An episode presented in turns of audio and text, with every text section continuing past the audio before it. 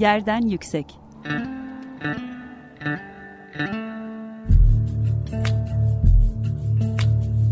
Kentin kent aşırı gündemi Hazırlayan ve sunanlar Gizem Kıygı ve Mehmet Kenten.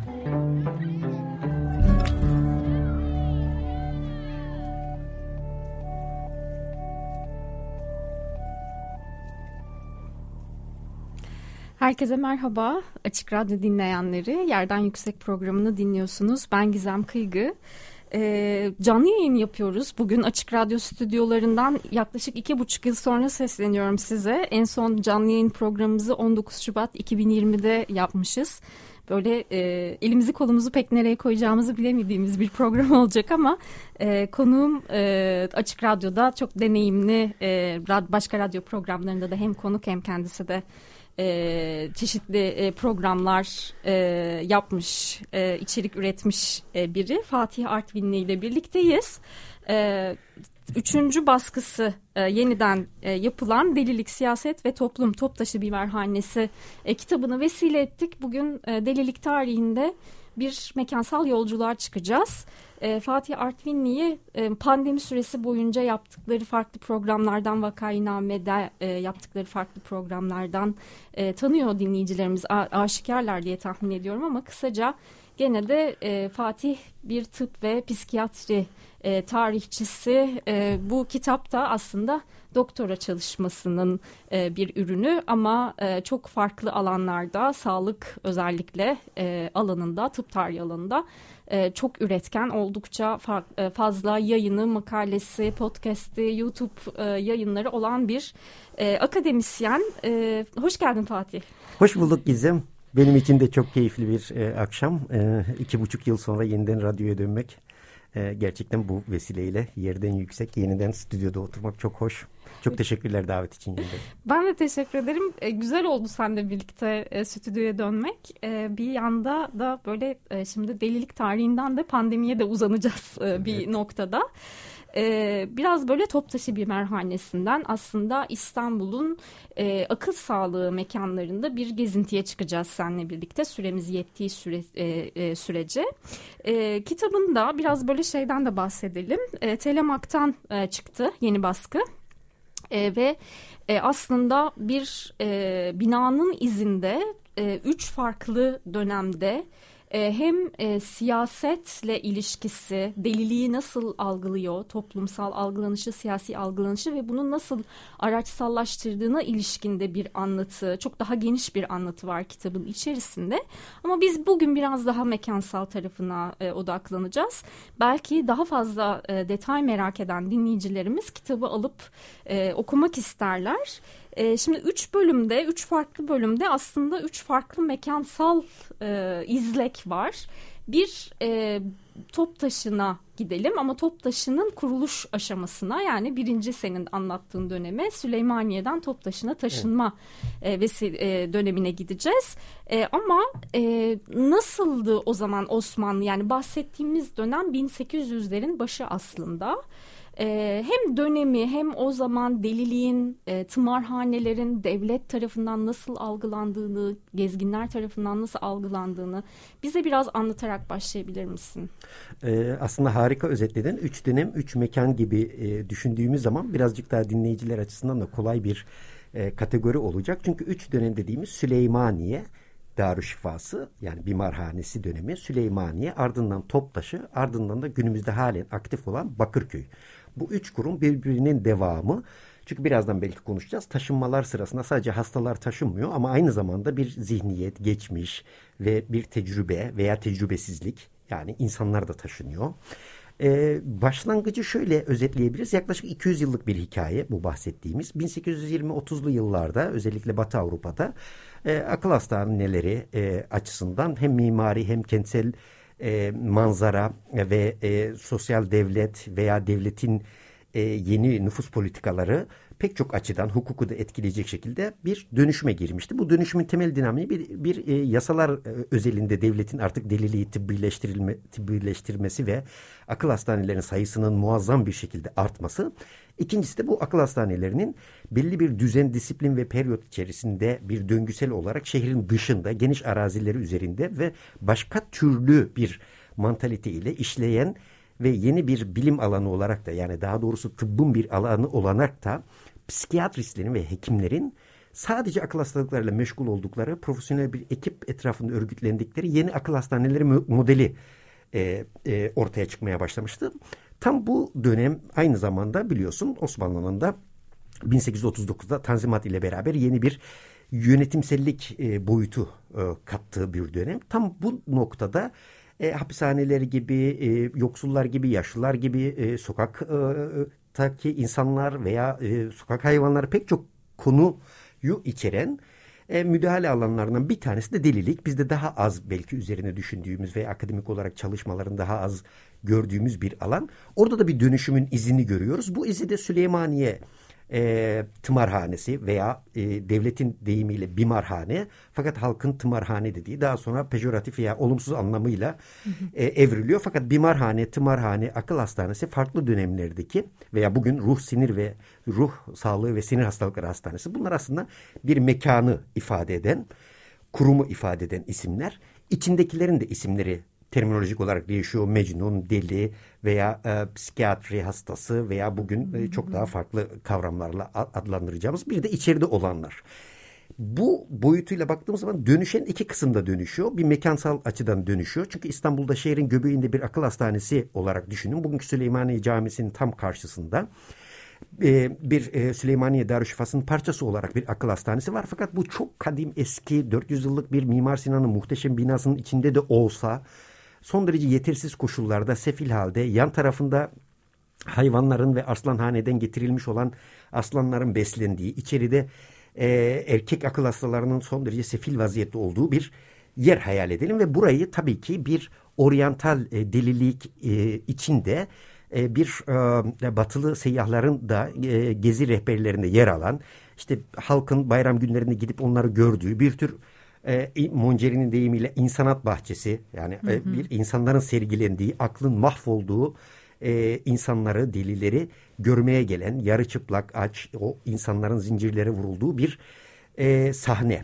Bunu sadece e, batılı seyyahlar demiyor. E, tersine yani oksidentalist diye okuyabileceğimiz Avrupa'ya giden Osmanlı bürokratları da iki e, mekan arasındaki akıl hastalarına davranışın nasıl radikal bir şekilde değiştiğini anlatıyorlar. Yani aslında biz eskiden klasik Osmanlı döneminde ne kadar iyi olan akıl hastanelerinin veya darüşşafalarının şimdi ne kadar daha zavallı olduğunu oysa ki aynı dönemde sağlık hizmetleri ve hastane mimarisinin ve hastaların rahatlarının Batı Avrupa'da yeni e, kurumlara sebebiyet verdiğini e, söylüyor, yazıyor dönemin kronikleri.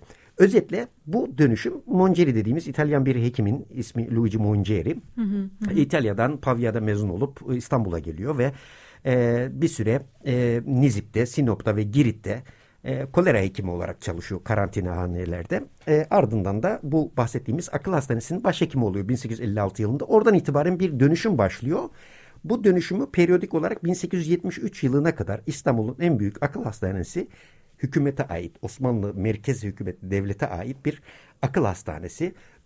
1873 yılına kadar Süleymaniye Bimarhanesi'ndeki en büyük e, hastane oydu. Yani günümüzdeki Bakırköy Ruh ve Sinir Hastalıkları Hastanesi ne ise 1873 yılına kadar İstanbul'un en büyük akıl hastanesi Süleymaniye Bimarhanesi'ydi. Daha sonra bu 1873 yılında Toptaşı'na taşınıyor. Toptaşı da 1924 yılında kademeli olarak bugünkü Bakırköy'e taşınıyor. Ee, şeyi biraz derinleştirmek istiyorum. Monceri e, biraz bizim dinleyicilerimizin de aslında tanıdığı bir isim hem e, oğlu var Mimar Monceri. Evet. E, o yani öyle bir mekansal bağ var.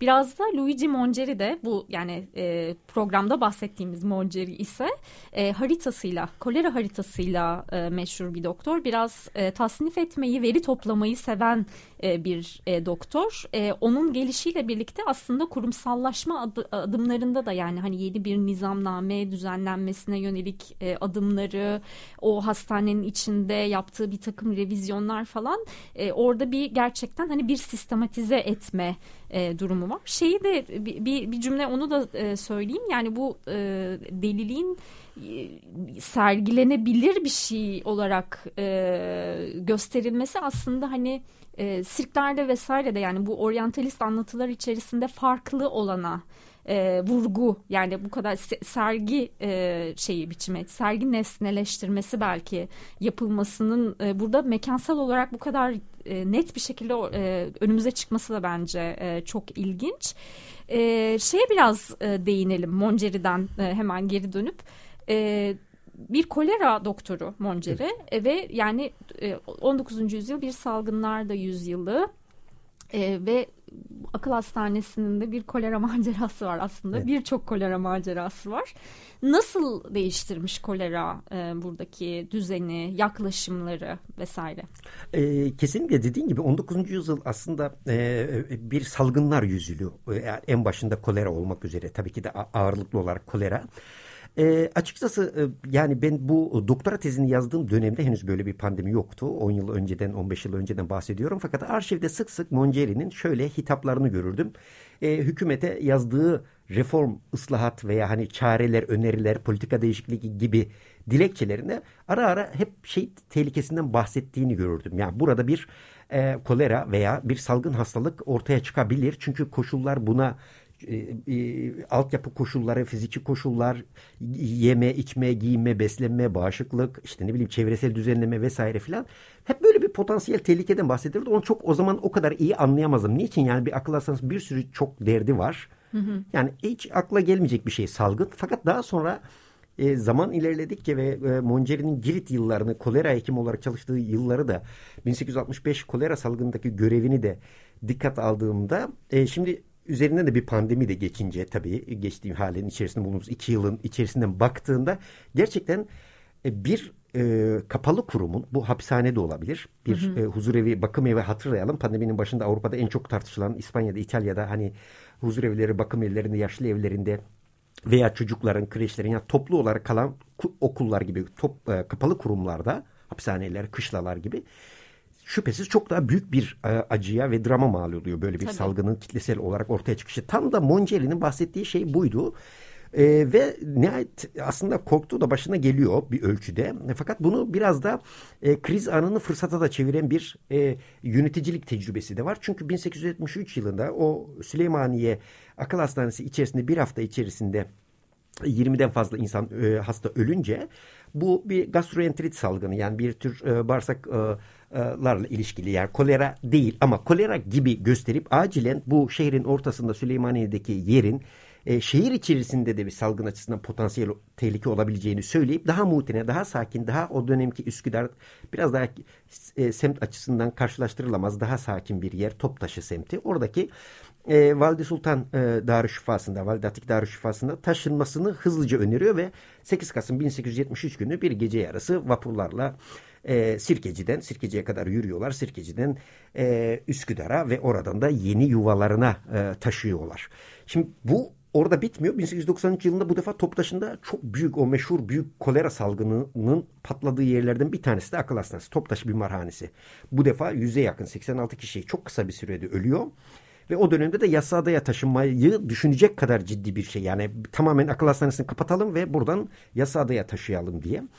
Tabii ki bu kolera tecrübeleri 1910'da, 1911'de de devam ediyor. Hı hı. Yasada'ya taşıma fikrinden vazgeçiliyor. Fakat hep bir şehrin dışında yeni ve modern bir akıl hastanesi inşa etme fikri hep var. Bu gerçekleşmiyor. 1924'te de Bakırköy'e böyle kademeli olarak taşınıyor. Reşadiye kışlaları bir akıl hastanesine çevriliyor. Ve e, belki izleyicilerimizden bazıları hatırlar 1970 yılında İstanbul'daki son kolera Bayrampaşa'da daha doğrusu sağmalcılar da patlak veriyor. Sağmalcıların ismi de kötü e, kolerayı hatırlatmasın diye Bayrampaşa olarak e, adlandırılıyor.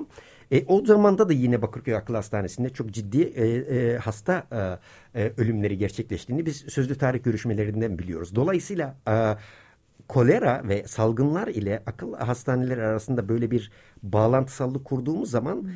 Hekimliğin bir bütün olarak e, ele alınması ile ilişkili bir şeyden bahsediyoruz. Çünkü hastalıklara ve salgını artıran şey e, başlangıcındaki korunma önlemleri ve koruyabilecek kapasiteyi e, e, sağlayabilmek. Bu anlamıyla Moncer'in tecrübesi dediğin gibi hı hı. E, ilerleyen yıllarda da haritaların çizmesi, istatistiklerin hazırlaması e, sadece akıl hastanesi ile ilgili değil halk sağlığı konusu olarak da kolera ile de yakından ilgilenen bir hekim. Evet yani sadece hani bir e, fiziksel bir yani muayeneyle sınırlı değil aslında bir toplumsal tarafına ve onun istatistiğini tutma farklı bir şekilde verisini üretmekle de yani bilgisini üretmekle e, çok ilgilenen biri gerçekten. Biraz böyle şeyde e, yani kademeler tabii ki yani bir siyasetle ilişkisi var. E, evet akıl sağlığı mekanlarının bir doktor yani böyle bir e, pratik tarafı var bu meslek insanları. Bir de aslında orada kalanlar yani akıl sağlığı e, yerinde olmayan kişiler.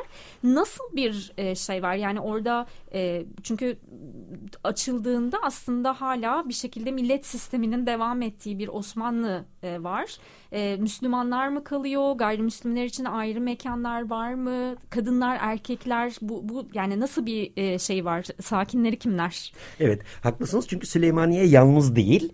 Süleymaniye Bimarhanesi'nin e, yani e, Toptaşı ve Bakırköy'ünde aynı olduğunu düşünelim. Esasında bir devlet kamu e, hastanesi olarak düşünelim o dönem için.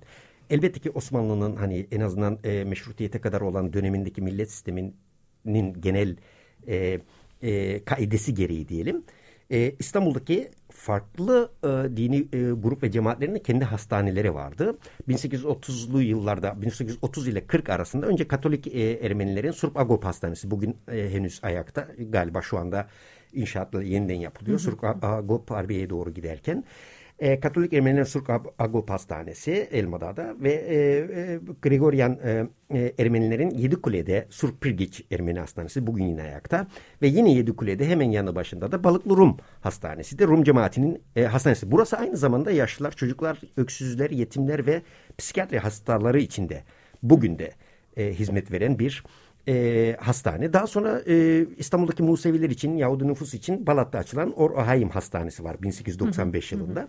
Dolayısıyla bunları da İstanbul'un akıl sağlığı manzarası veya mekanları e, açısından bugün de ayakta olan yerler. Bir de buna uluslararası hastane olarak Fransız rahibelerinin kurduğu yine bugün ayakta olan LAPE e, barış demek biliyorsun. Savaştan sonra kurulan, hı hı. E, Kırım Savaşı'ndan sonra 1856'da kurur, kurulan bir hastane. O da ağırlıklı olarak yine geriatrik ve psikiyatrik hastaların bulunduğu bir e, e, mekan olarak bugün de yine faaliyetine devam ediyor.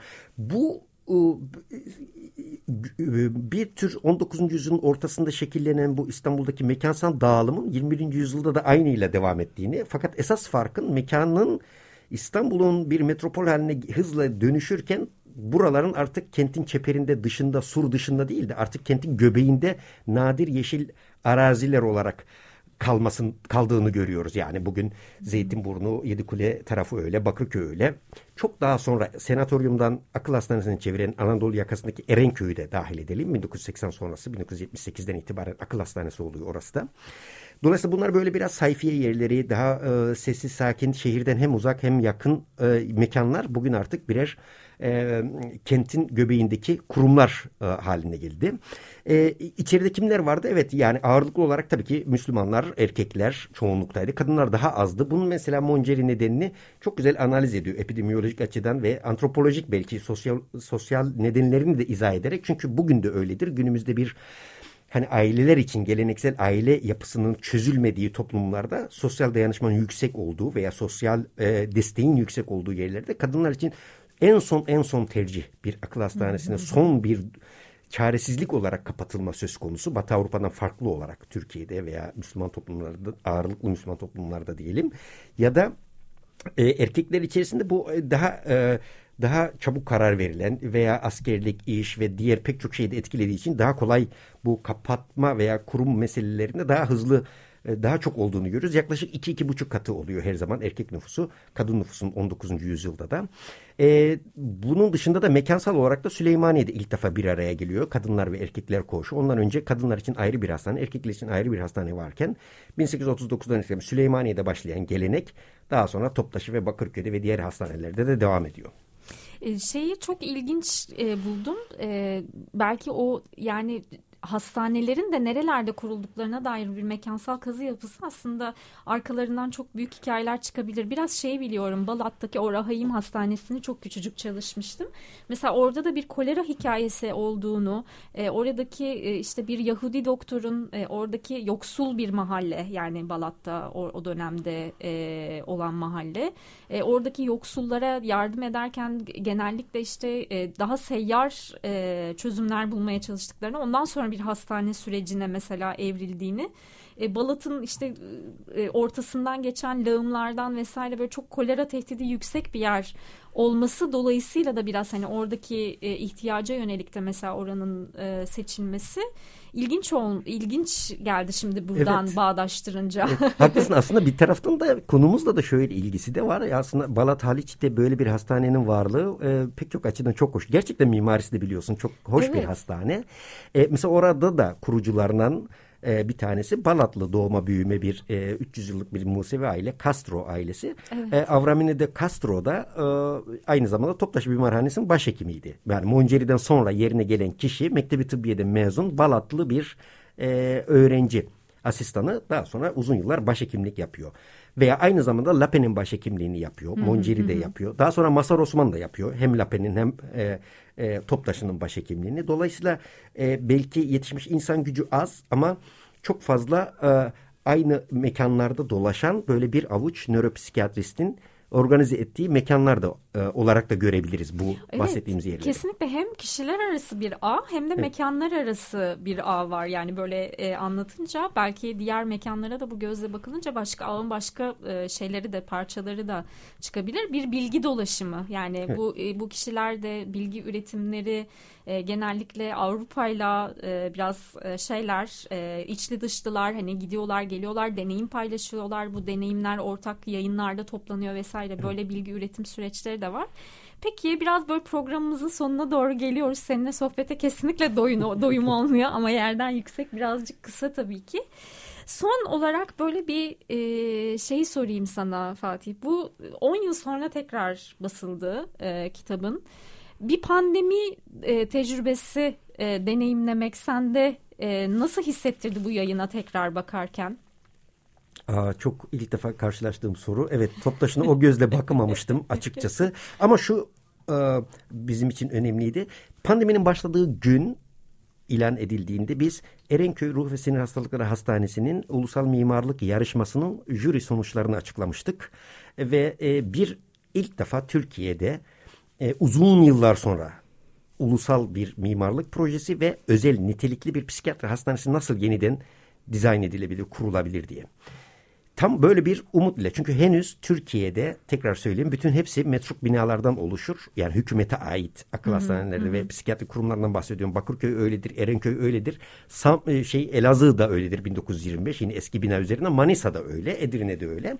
Yani bizim aslında 20. 19. ve 20. yüzyılda e, Osmanlı ve Türkiye Cumhuriyeti hükümetlerinin sıfırdan oluşturduğu bir model yok. Fakat kışlalardan, eski binalardan evrilme e, modeller var.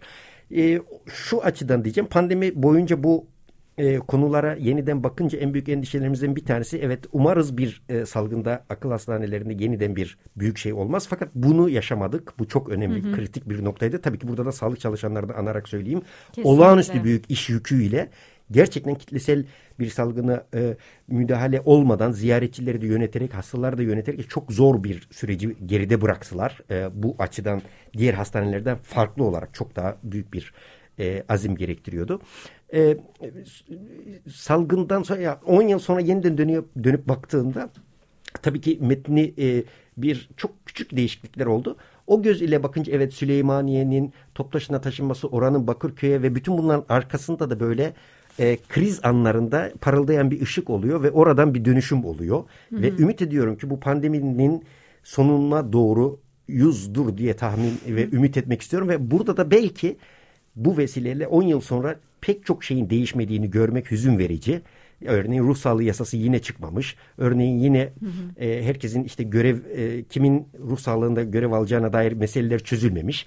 E, ve bir yandan akıl hastaneleri modeli devam ediyor. Bir yandan toplum ruh sağlığı merkezleri açılmaya çalışılıyor. Karma bir sistem ve pek çok açıdan da halen e, ruh sağlığı sorunlarının pandemiyle beraber çok daha yükseldiği fakat bunu karşılayacak olan fiziki ve beşeri insani yapıların da çok az olduğunu, çok az insan çok yükle çalıştığını görüyoruz. Bunlar biraz 10 yıl öncesine göre pandemi nedeniyle fark ettiğim e, bazı küçük noktalar diyeyim. Peki çok teşekkürler Fatih. Hızlı hızlı böyle bir üzerinden geçtik ama e, umuyorum ilerleyen programlarda yeniden e, birlikte e, oluruz ve e, belki de hepsini tek tek mekanların derinleştirme şansımız da olur. E, Yerden Yükseğe dinlediniz sevgili Açık Radyo dinleyenleri. 15 gün sonra yeniden görüşmek üzere. Hoşçakalın.